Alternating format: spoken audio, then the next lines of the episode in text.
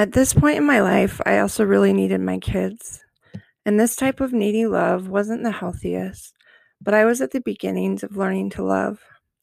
The fight that I had stuffed down for so long rose up to the surface again with a vengeance. I was going to make it to raise these young souls and put all of my effort into getting to a safe place, a place I could learn to ex- exist on my own. After this, I made my way back to my body with a new and solidified perspective. Any lingering doubts I had were soothed as regular time began again. I was able to end our conversation, sure that I was making the healthiest choice.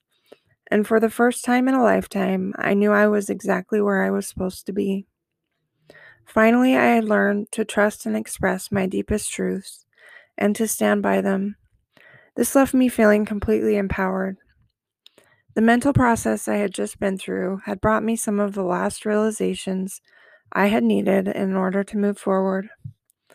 I suddenly had a form of clarity I had never before experienced, and an immense amount of weight was lifted from my shoulders.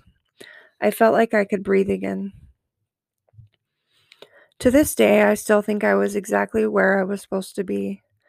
But over the years, there have been a, f- a few regrets I have grown into.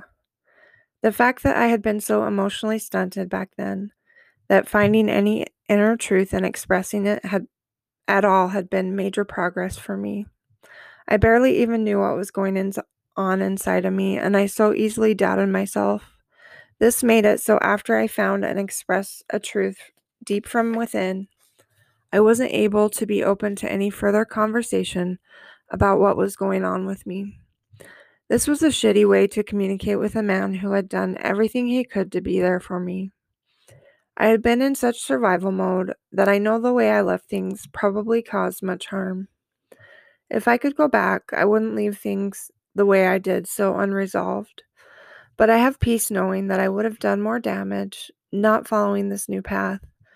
And the relief I felt back after I had made it to this moment was immense. I hadn't made this connection yet in my mind, but many months before this, I had already walked through a similar mental process. This had been when I had decided to leave the church I had belonged to all my life. There were many reasons for this decision, and I was finally listening to the many reasons that had existed for a long time. When I allowed myself to be okay with leaving and not let the guilt get to me, this had been my first bigger experience truly listening to something true coming from inside of me. Unbeknownst to me, that experience had helped to prepare me for what I had just walked through. The trend seemed to be that the trend that seemed to be manifesting in me was that the more I worked in sobriety, the more I was starting to see the good in me, but also my own dysfunctional behavior. I also began to better sense what I needed to get well.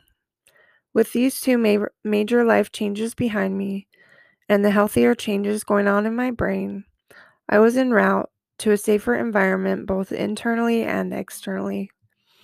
I look back on this time very fondly because the relief I felt from finally listening to my insides far outweighed any fear I had.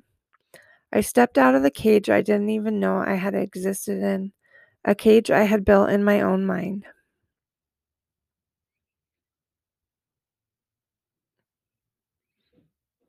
And a lost girl finally knew without a doubt which paths were not hers, and she moved in a different direction.